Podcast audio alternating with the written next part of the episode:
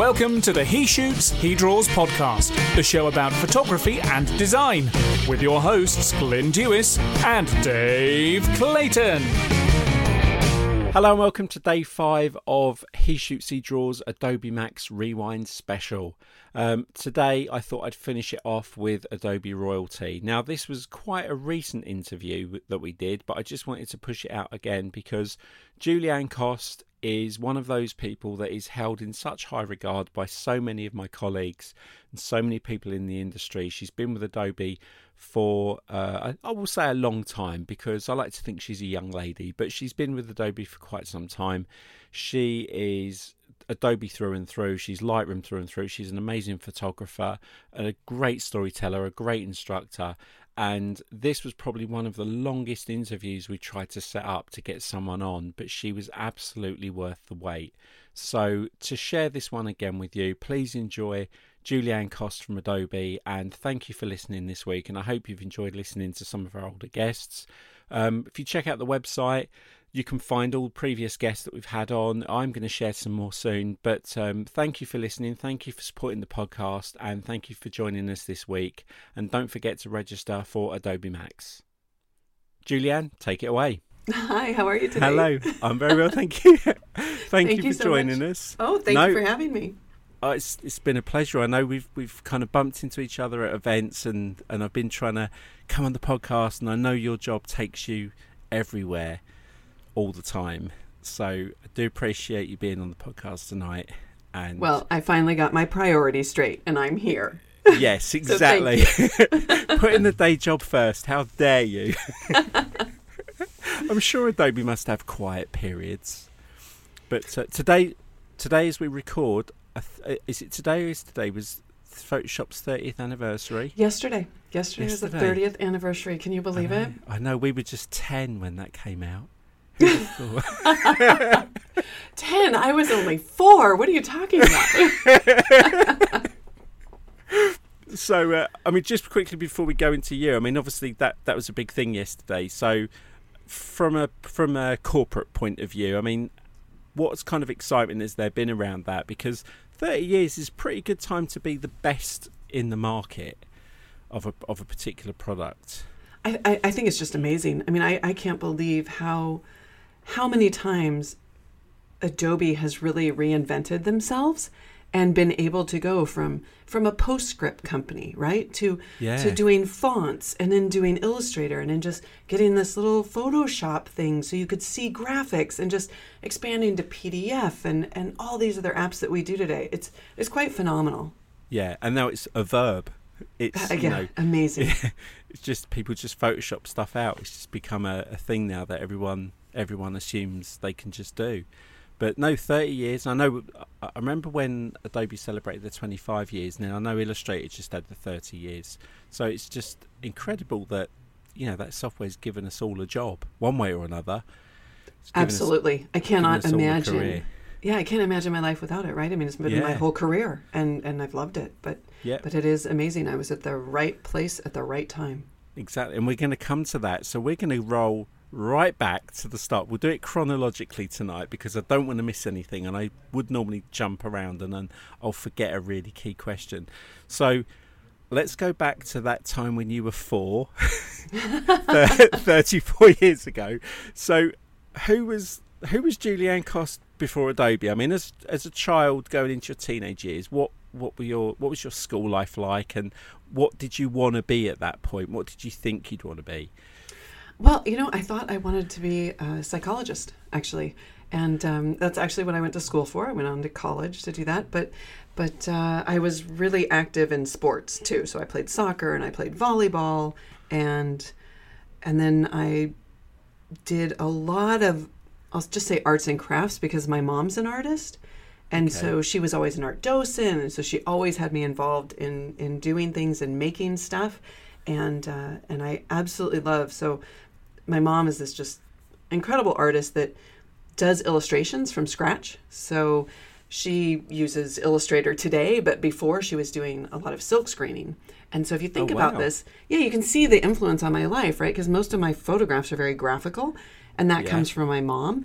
And then also, I think probably the whole concept of thinking in layers comes very naturally for me because I always saw my mom put down one paint to Yeah. make one shape and then overlay that in the silkscreen with another color paint to make another interlocking shape. So I think that really helped as far as like my creative vision goes. And then she needed a dark room to expose the screens. So we had a dark room in the house, and then my dad picked up photography as an amateur photographer, and he was working in black and white, and so I had an opportunity to print my own work, and um, he gave me a camera early on.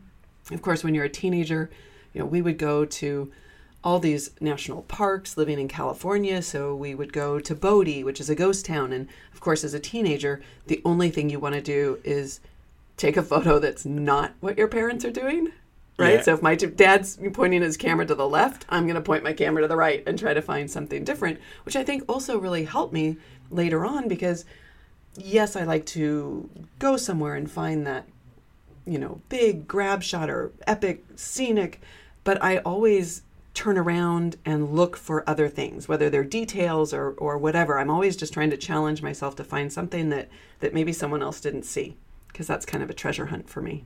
Yeah, I'd agree with that because I think as I've when I think back to when I was a kid and quite a few podcasts in where podcasts where I've been interviewed and I get asked about my influences, I can go back and think, yeah, I remember, you know, we all start with pencil and paper. And it was funny, I think it was a TED talk that somebody uh, or no, maybe it was Adobe Max that Shantell Martin said, uh, yeah, it was, it was her. And she said, like, who here can draw? And sort of half the people put their hands up. And then she said, who here used to draw as a kid? Exactly. And I remember that. did. So you kind of have those influences around you, and my mine was television, and and I used to love Man from Uncle and Star Trek, and the but I was I, I was just like the colours and the the branding and the logos, and I still wish now they'd make a program that was like Star Wars or Star Trek, where you know Darth Vader's off doing his stuff, but somewhere in an office there's somebody whose job it is to brand the rebellion or That's great. some team that's just Darth Vader walks in and kills them because he didn't like the colour scheme they used. But but coming back to you, um, so you obviously you grew up in California. I did. You spent did. a lot of time outdoors. Uh, didn't didn't wasn't really allowed to watch television much at all. So don't have a big influence on um, with with with cinema or movies, but but read all the time. Constantly Okay. was reading. Yep.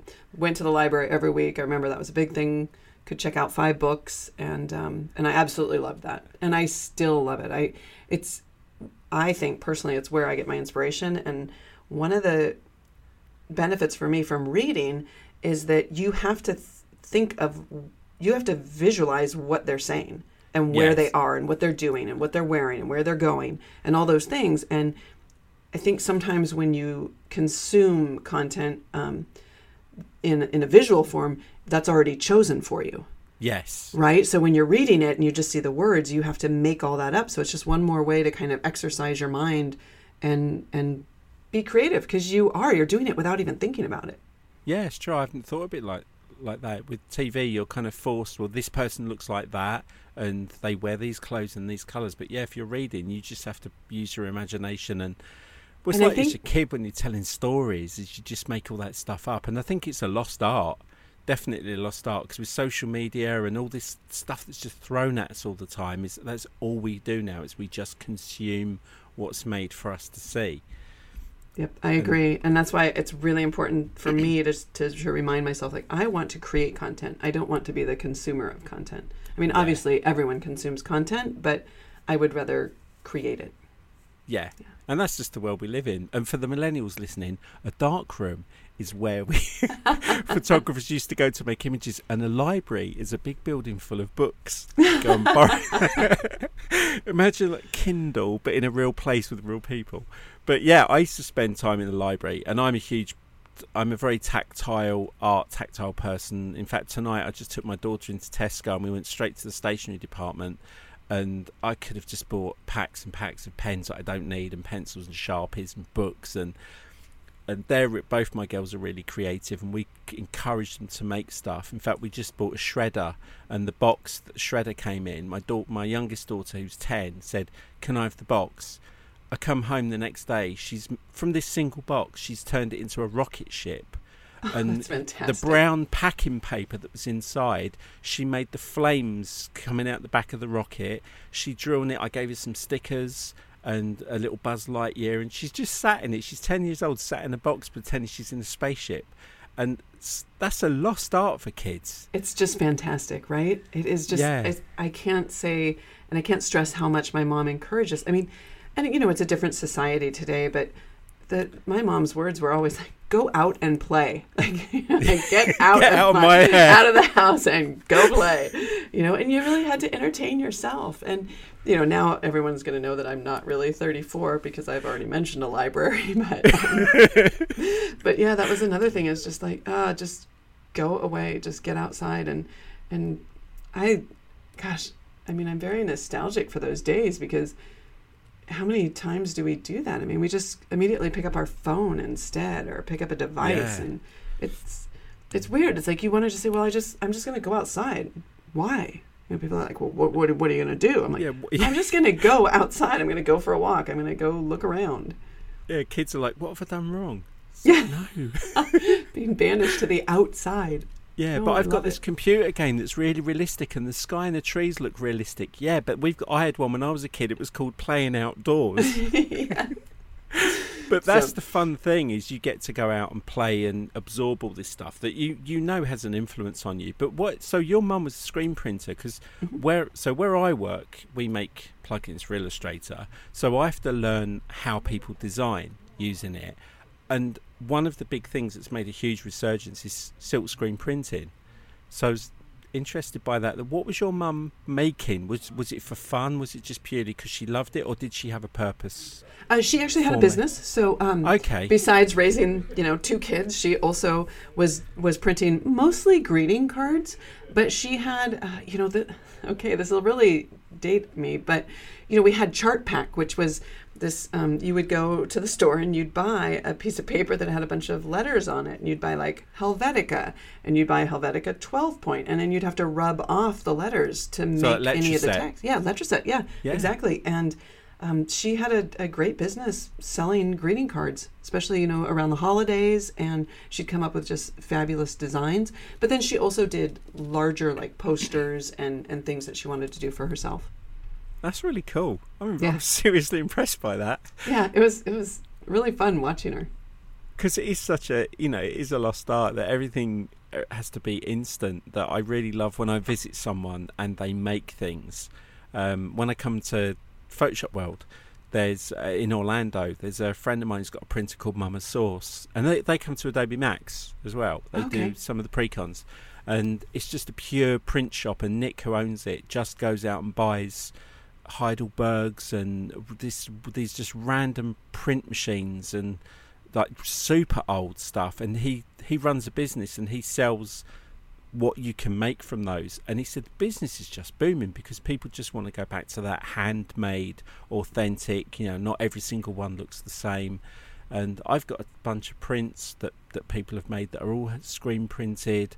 Um, this, despite being in an industry where we work in digital I love the fact that this stuff is made from pre like all my books a lot of stuff I've got are, are all about pre-computer art It also just than- reminds me and and reinforces the fact for me personally that if I'm going to start designing something, I typically won't start on the computer because Yeah. in the computer you can really get into you can you know you can start focusing on exactly you know your kerning and your leading and all this stuff about a little type treatment and then all of a sudden you realize like wow that's not even the right word right? And so my mom would go through all these sketches and then it didn't take her very long to actually do what she needed to do you know to make all you know to cut all the masks and everything because she was uh, she'd already decided on the the design. And for me it's the same way. I can sketch things so much more quickly when i'm doing a composite than if i start in photoshop and then I, I just find that i excuse me waste too much time maybe cutting a path around something and then realizing that it's not even the right object. Yeah I'm the same. I have notebooks everywhere and pens and pencils and uh, and I found it's easier to go and just sketch with a pencil. Even if it's a poster or a flyer for someone I I go pencil pencil and paper first. Yep. Because if you do jump on the computer, like we were saying about the, the TV and, and stuff we consume, you're very quickly led by something you've already seen. So, you know, like I encourage people to look at templates and flyers to, to find out how things look. But very quickly, you you can be making something based on not your imagination. Like you say, it's like the TV and reading a book. It's somebody says you use this typeface, you use this, and it's not your work anymore. Right, right. You're just it's it's still a it's a recipe, but it's not got your personality. Whereas if like I know some of your art, it's kind of a cross between photography and art, which is really cool because it something you said in that was in your bio that it stop it makes you stop and look at it to understand what you're seeing. And yeah, then... I really like that in in artwork. I, I don't want to give everything, you know. It, well, I have just to back up a little. So I have two sort of areas of, of work and I, I just kind of separate them because I think it makes it easier for people to understand. And one is the straight photography where I actually go out and find something and I and and even that is very different, right? Because there's studio photography where people are making the light and and that's not normally what I'm doing with my straight photography. I'm actually venturing out and then finding the light, which I do think is different. It's kind of like when you're a sculptor, you can sculpt in two ways. You can you know start with a marble block and chip stuff away or you can start with a blob of clay and build it into something build it right? out. So, yeah yeah. yeah so there's many kinds of i'll call them the straighter photographers. And then there's the composite work that i do which is much more with the, the layering. And and most of those are actually based in dreams that i have. And like you i have sketchbooks. And so i sketch down the dreams. And that kind of comes back to the psychology that i studied in school right? And um, just trying to figure out things about me and see relationship between events in my life and, and what I do. But those are the composite work that that I build up. And so that's very different from for me from than going out and finding something, but actually coming up with the idea and creating it. And it's fine getting back to the recipe analogy that that you know I take an ingredient from all these different recipes and you know, most of the time it's the ingredient that I like from each one. And so then I can craft my own work based on that. But of course, it's like everything is influenced by so many other people. Yeah. And we have a, I don't know if you have the saying there, we have a thing called, it's just, you just say to someone, suck it and see. And it's just, uh, no, uh, and there's no no rude connotations there. It's just, it, it's something that I've, it's a phrase I've always known is when someone says, well, just suck it and see. And it's more of a, well, try it yeah. You, know, you can't. You're not going to break anything. You're not going to do anything wrong. Experimentation is where a lot of cool stuff comes from. You know, it's like penicillin and all of those things. They've all come from people trying things and you know, taste that for me. Oops, he's died. Less of that. More of this. But and it's the same with art, and it's the same with with any kind of like photography, art, graphic design. Is we all muck it up, and but sometimes you get those serendipitous results where you're like, oh, okay. Yeah, and I imagine that's, why to do. I imagine that's why people say, you know, you, you come up with your first image, and this was something that I did for, you know, with Instagram because for like three years I just uh, went out with my cell phone because I didn't have my big girl camera. A lot of times, you know, if you're just going to work or something, you may not have it, and so I was taking three pictures, and like you were just saying, it's you take that first image but you don't stop there. Like even if that's a great image you still want to explore because like you said you, you mm. don't you don't know what you're missing if you don't search a little further for it. Yeah. Yeah. Yeah. And i that's i think one of the first times i sort of really got to know who you were or, or like be more noticed of because you have that thing where um like for all the evangelists at adobe you know who they are and you see what they do at an event but you don't actually know what their passion is or what they do. So I rem- the first thing I remember was seeing some of your I guess it was your iPhone art, and it was plug sockets and salt and pepper pots and markings on the ground at airports, and that that that caught my attention because I hate studio photography. I I really don't like anything that's like to the nth degree of be there, look at that, turn your head, get that light, pull it in. That to me is so oh, not real. Whereas I just love I'm out in the street and I'll just see. Um, I don't know. I, I remember once there was a guy reading a newspaper at a train station at Reading train station, and he was stood under the sign for the train station with a newspaper, and you, it's pronounced Reading, but it looks like reading, and he was stood underneath, and I sort of it just amused me because it was like it was a command that he had to be there, and I love that photograph. Well, I love the fact that there's more to the photograph, right? You have to search for that little extra thing there. The, the little, you know, sometimes it's humorous, sometimes it's it's more sad, but but the fact that there's multiple layers in that image. Yeah, and and it could be color, it could be contrast, it could be two things that don't go together. There's one, uh, there was one I actually stole from a photographer. I had to go and take the picture myself because uh, it's a comedian called Dave Gorman, and he, I like his kind of photography where he does what you do is you go out and you just see something slightly off, but you capture it. And then you come home, and then it becomes more than what maybe you saw at the time.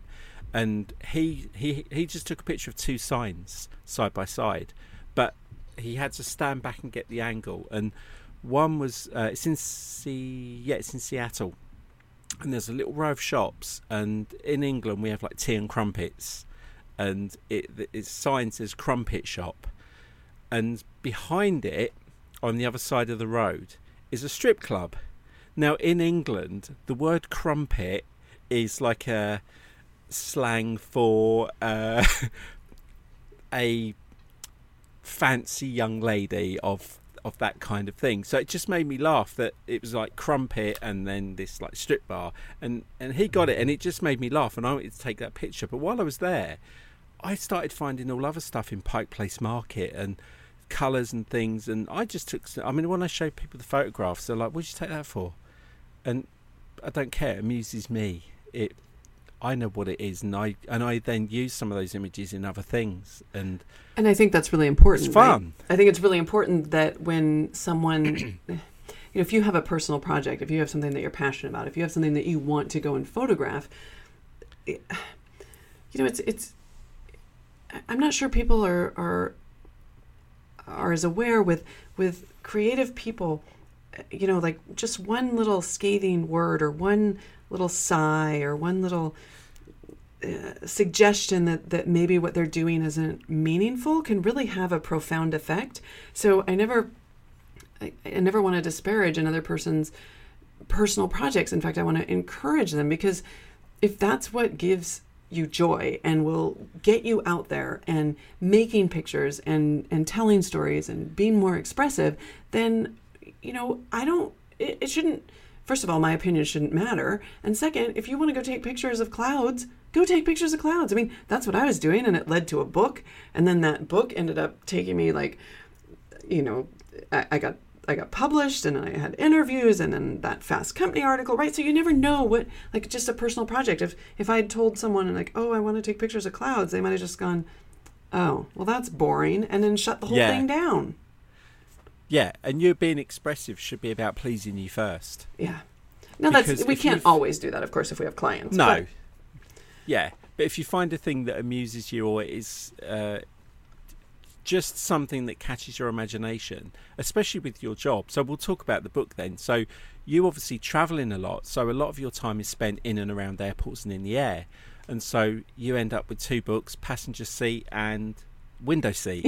Everyone's going to think that I, I- only I- take pictures when I'm sitting down. but but how you know all right but it was a project you you were kind of really stuck in the situation you were in and like you say you got your iphone with you or, you, or you, if you got your big girl camera with you but that was a project that at least made travelling interesting for you and those pictures may never have seen the light of day but as it happened it became a, an interesting enough project that you got a book published yeah, I mean, I'll have to say because I started it so long ago, right? It was um, it was back in well the book came out 2006 didn't it the first one so Yeah. you've been building up to that exactly. It was all shot on almost all of it was shot on film, um, out of just commercial airlines, because yeah because I'm afraid to fly. I don't know if you know that, but I yeah, I, that, no. I do not. Um, I think it's a control thing based on my psychology. I've kind of analyzed it. It's definitely control or lack thereof, and um, and so I was finding myself, you know, doing all this traveling and and being afraid to fly. And the one thing that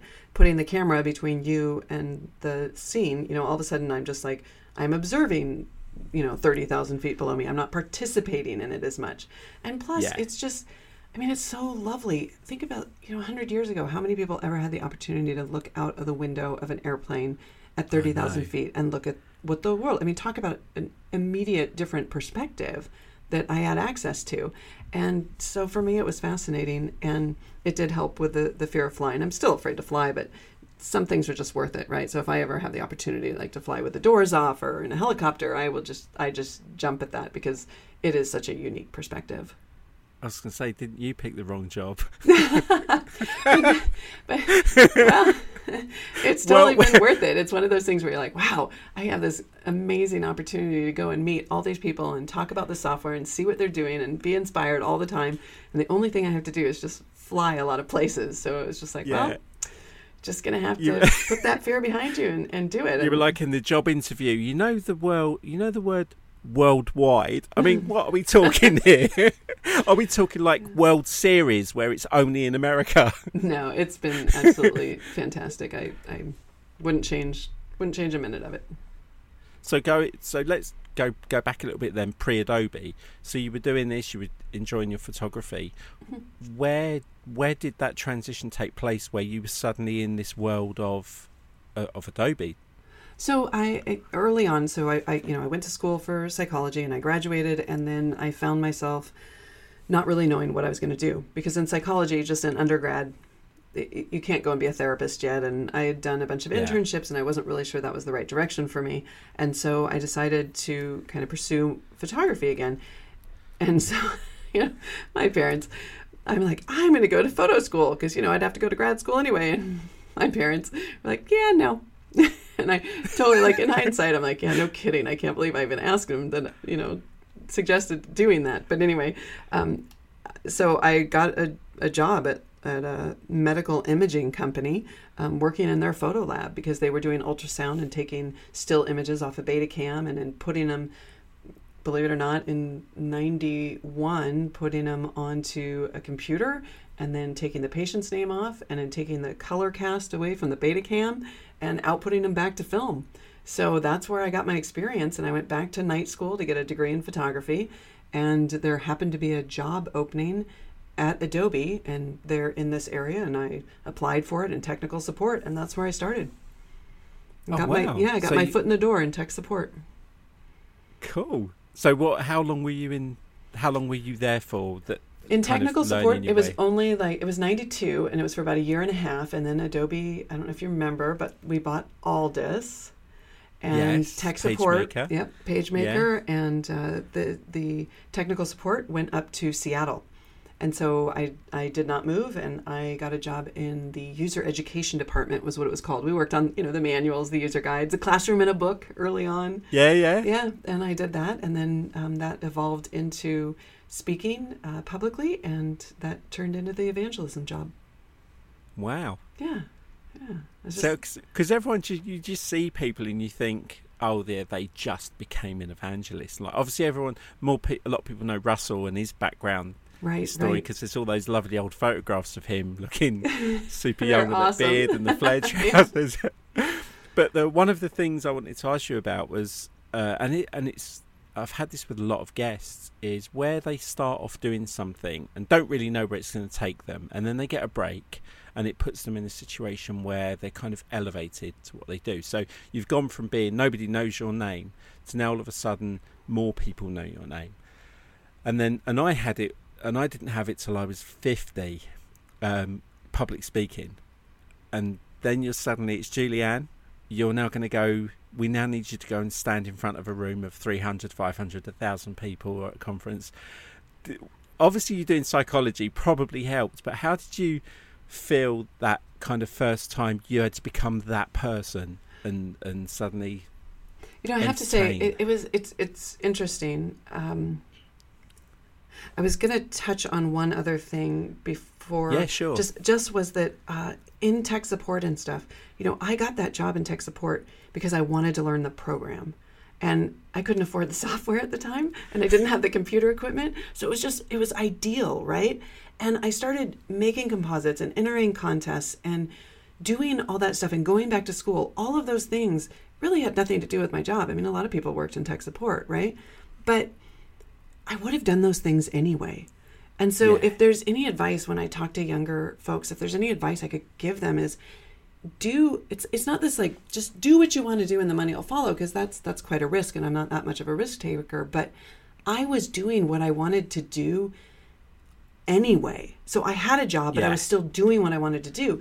And if I had waited to try to apply for a job and I wasn't doing already what it is I love to do, I probably would have never gotten it, right? Like you I think a lot of times people get hired because they're already doing what it is the hiring Yeah, person they wants. don't get the job and then learn to do it. Right. They're already doing it. Right, they're already doing it. So I think that was a huge advantage. And then sorry, but I I was stuck on that. And then you asked me. No, no, stay, stay there, stay there, because that's interesting. I did. I'm glad you brought that out because obviously you now working at Adobe at, in its early days, and obviously you brought PageMaker and then Photoshop's in its infancy. So, so what you're saying is when you got the job at Adobe, is that when you first were able to use Photoshop? Because I joked to someone today, and they said, "What versions of you know Photoshop's 30 years old? What versions do you remember?" And it was well, there was Pirate, Pirate, Pirate, Pirate, Pirate.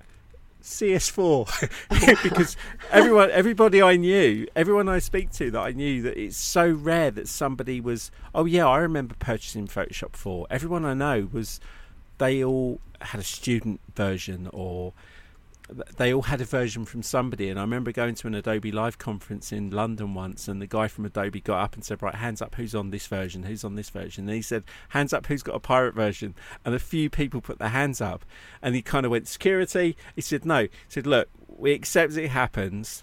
Obviously we don't like it but the only the only plus side is if you're using it you're learning it and hopefully you'll get a job and then it'll have to be purchased. So it's kind of we've got to take the silver lining. So you being at Adobe, you've obviously got your hands on Photoshop. Was that kind of a a game changer for you because you could now sort of take what you've been learning from your mum manually and be able to do it on a computer? Absolutely, but I was actually already using it at that medical imaging company.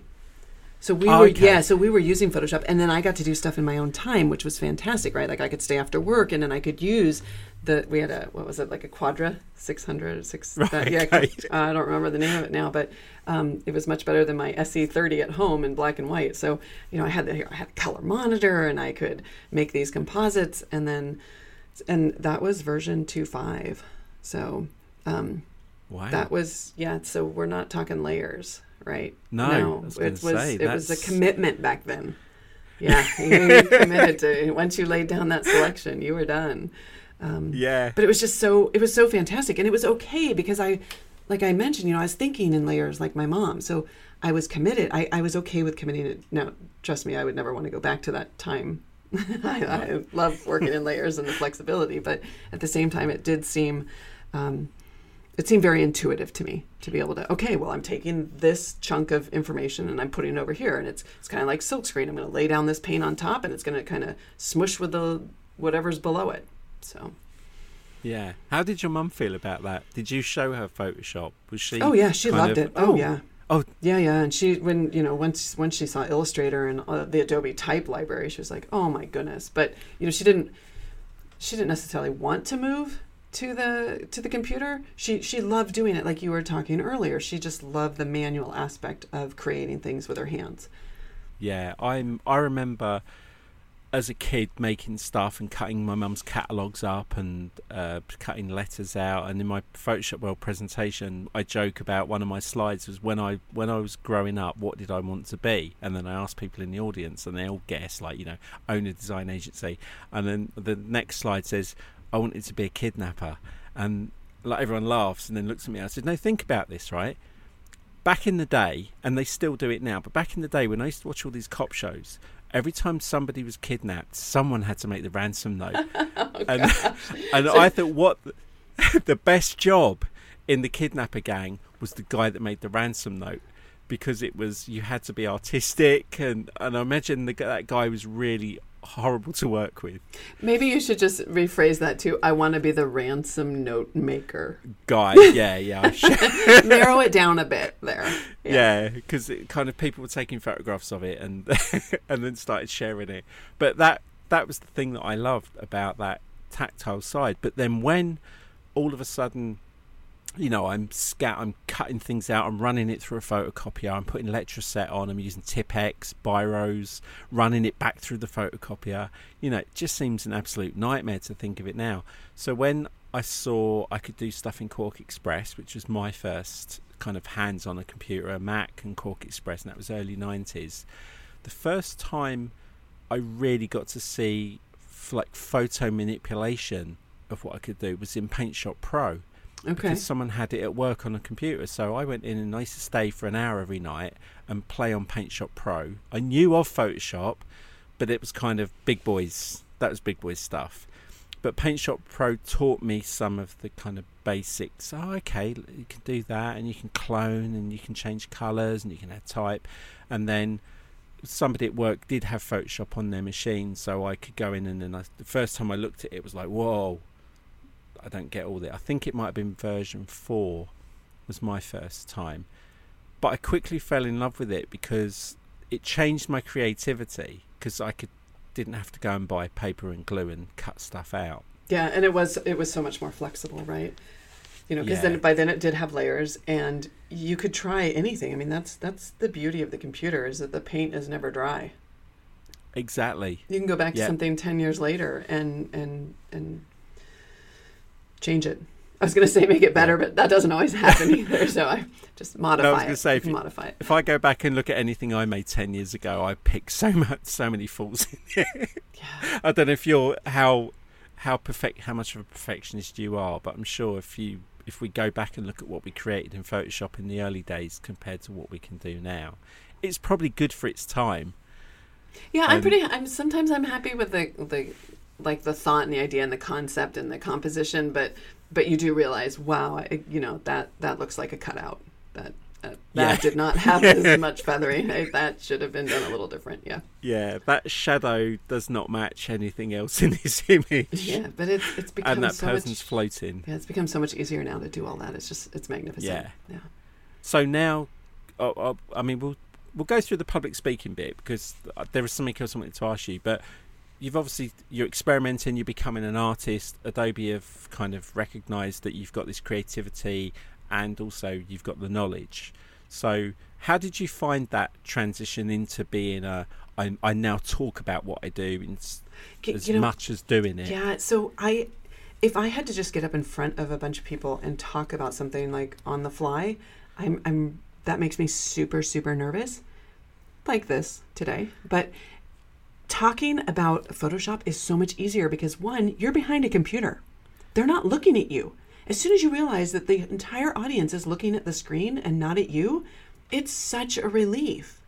And so I love that aspect of it. And once I got a handle on that, I was like, well, okay, I know this, right? Like I have the technical background, and that's one thing that that that I also love to emphasize is just, you know, whether it's a camera or a paintbrush or or your your whatever your tool set is, pen and ink, whatever, you've got to know those tools so well that they just become second nature. You've got to master them, Yeah. right? So they don't get in the way of your creative process and that flow, and they don't just jolt you out of it when all of a sudden you're trying to do something in Photoshop and you've got a mask and you're like, "Ah, I don't know how the mask works. That'll just kill. It kills my creative process. So Yeah. having that technical know-how is really fundamental in in my mind if I'm going to have a smooth, you know, transition through a, a creative process.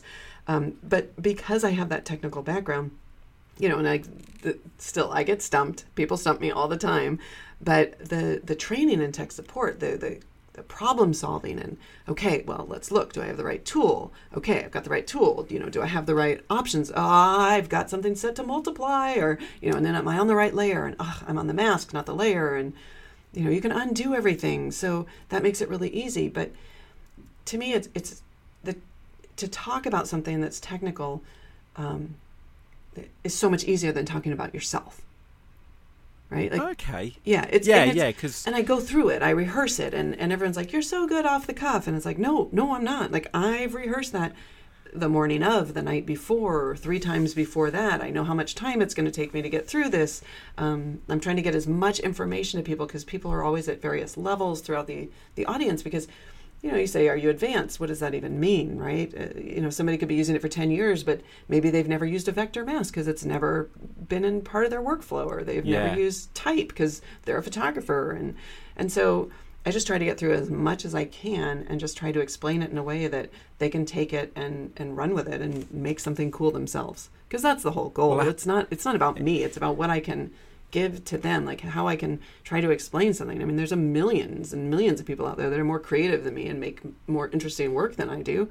But if there's any way that I can help them get through, because some people do struggle with the technical aspect, if I can help them see it in a different way or hear it in a different manner, that they go, oh, I get it. Oh, oh, masking is just oh, it's just white shows and black hides. Like, you know, sometimes you go to a. I've been to photography to speakers and. You know, you hear them say something, and you're like, "Yeah, okay, I get it." But then one day you go back, and it's they could say it the exact same way, but you're like, "Oh, I now get it. I'm now in the right Yes. mi- mind frame. I now understand what you're saying." Um, yeah. So so then if if I can help someone just understand something and get through the technical because the technical can be the, the really difficult part. It's- That could be the blockage. Yeah. Yeah. I think too many people stress over the technical and don't have fun. Yeah, they don't play with it, things- right? Like when I was learning Yeah. in tech support, I was sitting there and you know you're waiting for someone to reboot back then. You know, you'd be like, okay, launch the application. I'll be back with you in a minute. You know, and um, save that file. And you could you could play around, and it was. I always give myself assignments because you can't you can't mess up a self assignment, No. right? No. If it if it's your project, you make the rules. Exactly. And if you define, that's the key, right? You have to define what's successful. Like, I'm doing this project right now, and I've called it the expansion project this year. That's what I'm doing. And what I, because, you know, for years, you probably journal, right? Do you journal? And Um, I used to Yeah. more than I do now. Okay, well, kids. now, like, I do take maybe screenshots on your phone, like Yeah. everything you like, like, oh, I got to take a screenshot. So I have all these screenshots, and I'm thinking, all right, something about each one of those images triggered something in me, whether it was an emotion or I like the colors or whatever it is. So I've picked uh, 52 of them, and I'm going to build them this year. Now it's not going to look exactly like I'm not trying to copy it. Like I know that's a popular assignment in school, like photo school is like here's a photo, copy that. I'm not going to do that. But what I'm going to do is I'm going to say, all right, why did I like this image? Is it the color palette? Okay, then I'm going to take an image of mine and give it that color palette and see what happens. Or is it a visceral emotion that I see from that image? Okay, well, how would I create that using a different image? And I think for me, it'll be a, a great way to learn and just keep expanding what I know. And and even if I'm never going to do that kind of photo again, I will have learned something, and I'll take it into a different different image or different art form or different something at some point in my life. Yeah, and it keeps it, keeps the creativity active. Because I was going to say, what the the the things I've seen of yours, like someone might look at it and go, "I don't get it," but because I because my mind is more creative, I'm like, "Oh man, I totally see what she got there," and I love that. that yeah, that it- and it might just be a color. It might just be I have to look at it twice and work out what it is, or. Oh, I- could. I know what I would have done after that. Yeah, Oh, that's a what I could great thing, right? this. Like if you could be a stepping stone Yeah. or a launching pad for someone else, like how like that's super flattering to me. Yeah, I can't fly now. I have to have a window seat ev whenever I fly. I hate if I can't. I love flying. Um, even though when I was a kid, I lived in the flight path of Heathrow, and my big brother used to go, "There's another one coming. It's coming to get you. It's going to get you." No. And I was terrified. Yeah, up to about the age of ten, I was terrified of airplanes. Oh, and that's now mean. I can't. F- I can't fly. I can't fly enough. And I always rib my brother about it. But yeah, I, I love going to airports. I have to have the window seat. I now cannot look at the floor, the runway, without thinking of you, because I see. I see lines crossing. I see numbers together that maybe oh, cool. That's that's a year that I was born, or that's the uh, house number I used to live at. I want to get a quick shot of that because to anyone else it'll be oh, it's a num- it's a number painted on the floor. But I'm like, yeah, but I remember that picture Julianne took of where the lines kind of went like that, or it was two colours crossed each other, and it made me think of a pattern and and oh, I, can get capture and I can point capture out the window and get a pattern, or I can cap- get the colour from it. So the stuff that you've seen, I'm not just saying it because you're on. Is that I cannot fly without thinking about you Well, because I guess that's a good thing. Um, I'm glad it's Yeah. you're afraid of it. Um, but it, it's it's great. I mean, that's so great to hear because think about it. You're looking. Like that's the whole key. That's what I want people to do is just look around them and be aware of their surroundings and and not just don't just look at your phone. I mean, use your phone as a tool to take a photograph or to like you're saying, use the capture app or whatever it is you're doing on your phone. But just like instead of just watching a movie, I don't know. I just I'd rather make something, and life is too Yeah. short to to. s- I like reverse because I did engineering with my dad. I left school. I wanted to be a designer. I wanted to, you know, be totally creative, and I ended up being an engineer. But I learned so much from engineering that it was just something I didn't think I'd do, but I took it into my everyday life. And and as a designer, one of the things I say to people when, like, especially photographers, because it's they do get hung up on. Yeah, but oh, great, great image. But what was the f-stop and what shutter speed and what lens did you use? And it's like, well, that doesn't matter. It depends where I stood and what the light was. You know, those don't get hung up on that. Be creative. So when I talk about design and people go, "What is graphic design?" I said, "Well, just what I just said. Looking at the floor at the airport, those numbers and those lines are important. Someone had to design that. That that is a design in itself. If you went up thirty thousand feet, look down on it, that whole thing is an amazing piece of art. It is, isn't I it? I love Yep. underground maps. I love wiring diagrams, just anything because it's just such a creative thing that people don't realize how much of how much of everyday life is so creative and they don't understand it. Whereas they go, I need to be told what to do. I need to be told what picture to take. I need to be told what font to use. Well, And you know, what, and maybe it's not. Maybe it's maybe if we look at it like,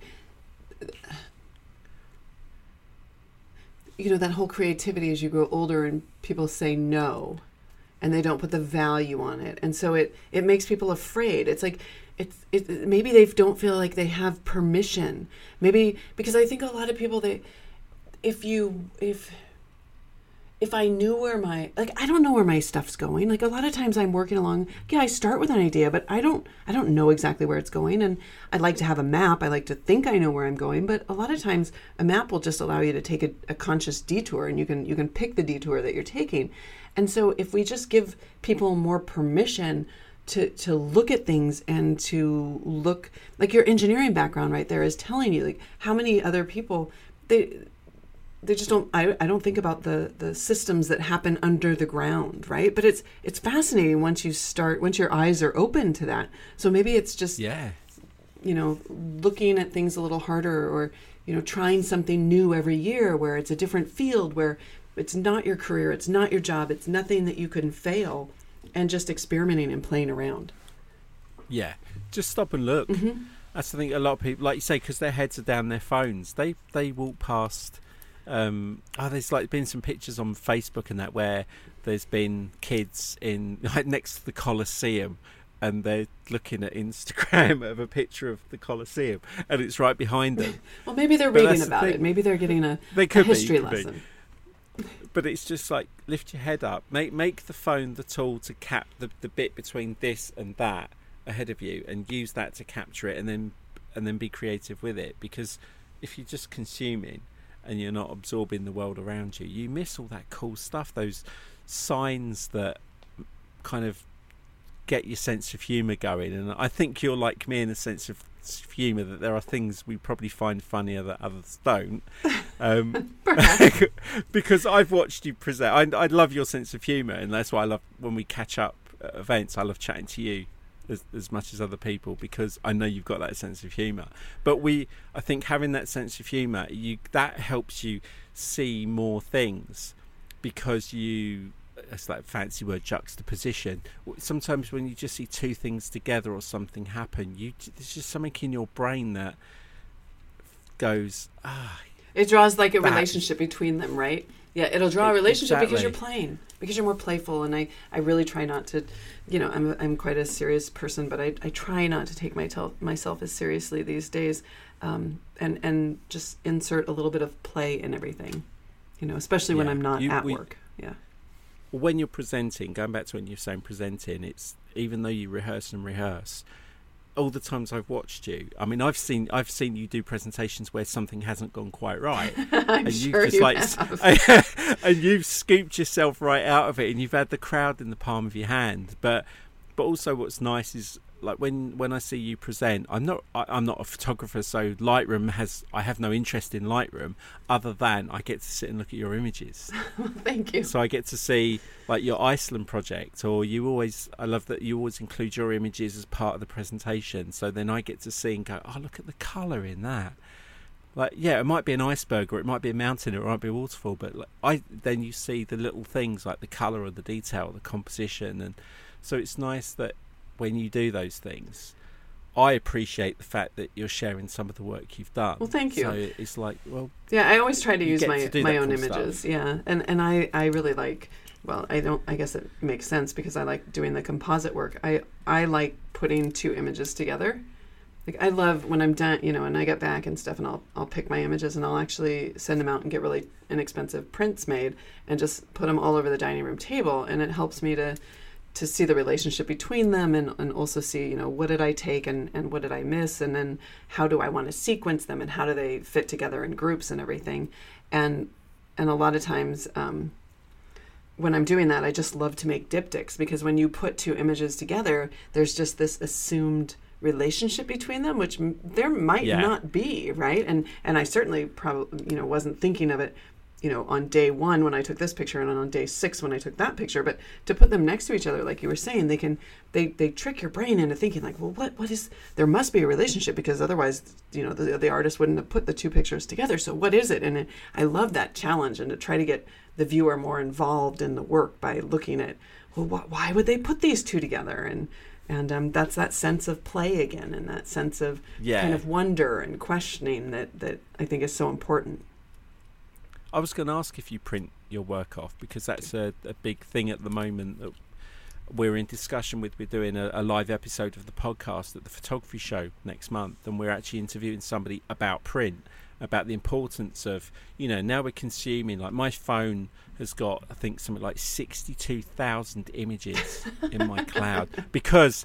Because I stop and take pictures of bricks and colours swatches and Sure, signs. like sure. if you went through it, some of it would make no sense but I need I need to learn to print some of my stuff and experiment so that I can put it down and look at it. So is that a big thing for you? Do you print a lot of your work? I do. I think it's I so think it's that very you important. can enjoy it more. Yeah, it's very important, and it's not that I'm putting it. I, I don't even know that I have. I think I might have one print at home that's mine on the walls, and every everyone else's other photographers. But I think it's so important. I do it as a yearly project, so I will print probably like 300 images. And and again you know these are really inexpensive prints or you know if i have some paper maybe that i that i want to use up or something i will do that. Or if i need to run some ink through a printer i can do that as well. But then i will sequence them because i make a book every year just of the photographs that i've taken over the last year so that i can again Yeah. see that relationship and see like it was really helpful when i was doing the the three images a day project because then i always made diptychs and then I would print out the book of, of, of two images per page. But it, I mean, that I learned so much about myself looking at when I photograph, what I took photographs of. I mean, I didn't realize that I was alone so much of my life because I was on the road constantly. Yeah. And so, you know, that that's fine for me. I'm an introvert actually, so it it, it I'm fine with just being in an airport and not talking to people and just, you know, doing some work, looking around, taking some photographs and just re-energizing. Um, but this book project every year really enables me to to kind of reflect back on on what I've experienced, where I've been, and what it is that I enjoy capturing, what works, where things didn't work. And last year I did a project called The Color of Place. Well, actually, it was the end of last year, beginning of this year, because I just color has always been a mystery for me. And people joke that my color palette is somewhere between doom and gloom. And so, um, just I just don't use a lot of bright colors. They make me anxious and nervous, and and and so I finally just kind of said, all right, so why why is that? Like, why when I went to the U.S. Virgin Islands, I, that was the most unsuccessful photo trip I have taken, maybe ever. And yet it's a gorgeous place with absolutely beautiful scenery, but it's so colorful that I was so anxious the whole time. And so I started doing this project, like trying to determine, you know, if every location has a specific color palette. And uh, any- anyway, Okay, yeah. yeah, we don't- you know, it's kind of weird on a podcast to talk about color that way, but no, no, it's okay. fine. But it, um, I just took 25 images, or sorry, 50 images from 25 locations that I'd already shot, and then cut a strip from each one of the images, and then made a Oh, panorama. I saw that. yeah. Yeah, that I love that. thanks. Yeah, that was a really that was, great no, exercise. That was really cool. It was a good exercise. That was one of those, you know, when an idea is good, when you look at it and go, damn her! I wish I'd thought of that because yeah, I remember it. You took a strip of everything and you put it together in one image. It was like a colourful. Uh, it's like a bar barcode. Yes, yes, kind yes, of, exactly. Or, ba- or like bam- bamboo Yeah. kind of Mhm. thing. But it was genius. And uh, see, when I saw that, I was like, I need that on my wall. That that I find fascinating because that's I get what you've done there. Yeah, it was a it was a And good was really project, and it it definitely like that's the kind of thing where I'm thinking, all right, that is a personal project. That is something that allowed me to play. Didn't even have to go out and take any pictures. I already had them. I just had to commit to the project and set a time frame for it, so I'd actually get it done. Because that's, I think the hardest part is that commitment, and then getting Yeah. it done, and then going, huh. So that actually, what what can I learn from that? Besides, like, oh, that photo works. I like that photo. I didn't like that photo. No, why did you like all these photos and not those photos? What was the subject matter you were photographing? Where were you? What was the atmosphere? Was it was it cloudy outside? Was it a rainy day? Where do you like? Because that once you find out all those things about yourself, like I like flat light. Oh, okay. So foggy days don't intimidate me. Overcast days don't intimidate me. Where do you like to go? I like nature. I like close ups. I like warm weather and cold weather. So all those things can really be informative. You know, if you're a portrait photographer, who do you like to to to photograph? Um, what do you like them to do? Do you like close up, far away? All those things can help you so that you can set yourself up and say, well, this is what I enjoy doing, and that can predispose you to be more successful when you go out and photograph. So why shouldn't we? I think we should all do that. Yeah. Yeah. And also that that thing you did was I was just thinking is like you say you could go somewhere and take 50 meh photos. But by doing what you did, you've got a really cool piece of art from 50 images you probably didn't care about, but because you took a piece of the image that meant something, you could actually create something really good you hadn't thought of from a bunch of Absolutely. what what could could have been throwaway images. That, that's absolutely That's- true. I um, I agree. I was trying to pick the, the because I was trying to figure out objectively, you know, like does this location have a specific color palette? Um, I tried to take images that best represented that location, but then as I moved down this path, I was thinking, well, wait a minute. does the place have the color palette? Because I was there in January, and would June be very different? And I went out on these three days and I photographed this area of the city and I chose what I was going to photograph, so that narrows it down even more. It's becoming more and more and more subjective, right? And then, hmm, yes, and then I pick the 25 images, hmm, and then I pick the strip out of each of the 25 images. So maybe this is not objective whatsoever, but it was still a good exercise. Yeah, this is Julianne's choice, rather. Pretty than- much, yeah. But that Yeah. that but that is interesting because like when you when you said about going to a place, I immediately thought of Cuba because everyone who goes to Cuba has it's that same kind of yellow, bright yellow, bright blue, bright green. There's the cars. Then you've got the browns and the the bra- the shadows and the browns of the people and the you know it's always the old lady with the big cigar sat in the doorway in front of the in front of the car. It's like you go to Cuba, you can't really go wrong. But if you're if you're not in the right mood or it doesn't appeal to you, you can either go and find something. Because I love it if somebody went to Cuba and took 50 pictures, came back and showed me 50 great images, and I couldn't tell you they'd been to Cuba. I think that's an art in itself, I do too. And rather than Yeah, that's why I do a lot of research before I go somewhere, is because I want to see all of the. I want to see photographs that other people have taken when they've been to those locations, not so that I can go to those locations and take those photos. I mean, I, I, I do, right? Like, there's popular places in Iceland. I went to those popular places. I tried to take that same grab shot of, you know, in the in the atmospheric conditions that were there when I was there. But I also like, I'm like, okay, now I know I've got that photo. I've got that same photo that everybody else has. That can't be it. That can't be all there is No. here. There's a million other things to take photographs here. So let's go a little deeper. Let's look a little harder.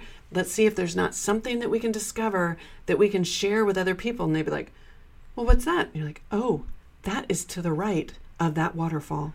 It was amazing, you know. Um, you know, now I know people that go there are very limited in time and they don't have all, you know, all day to explore and everything. But I really try to. I would rather go to fewer places and I, it's just if if if I leave a place and I haven't gotten a good photograph, I never think like, oh, well, that place wasn't very photogenic. I always think, ah, I I failed. Like it was my failure. Like, Yeah, yeah. I didn't I didn't find it. It was like an Easter egg hunt, and I did not find the egg. So would you go back if you have that feeling, that experience? Do you do you ever go back to places because you feel "Uh, I'm not done with Oh, this? absolutely. Or we have unfinished business. Yes. Yeah, I feel that way. And then, you know, it's funny because you feel that way about a location. I just returned to Death Valley earlier this year and or the end of last year and it was like super frustrating because you also leave a location thinking there is something there and I didn't get it and then you go back and it's completely different. Right? So maybe when you went there before there was dried cracked earth and you're like I got to go back to that location because I didn't get that I just didn't get it and it was so good and it was there and you go back and you're like wah wah wah. lush meadow Yeah. It's like- and people have walked over it or they've driven over it and you're like, ah. So that's even more frustrating. But then you're like, okay, well, now I'm here and now it's different. So I have to get something here because there's always a photograph to get. Yeah. Oh no. Listen, I could talk to you forever, and I realised we were we're already. a Oh, oh, so in, sorry. and- yeah.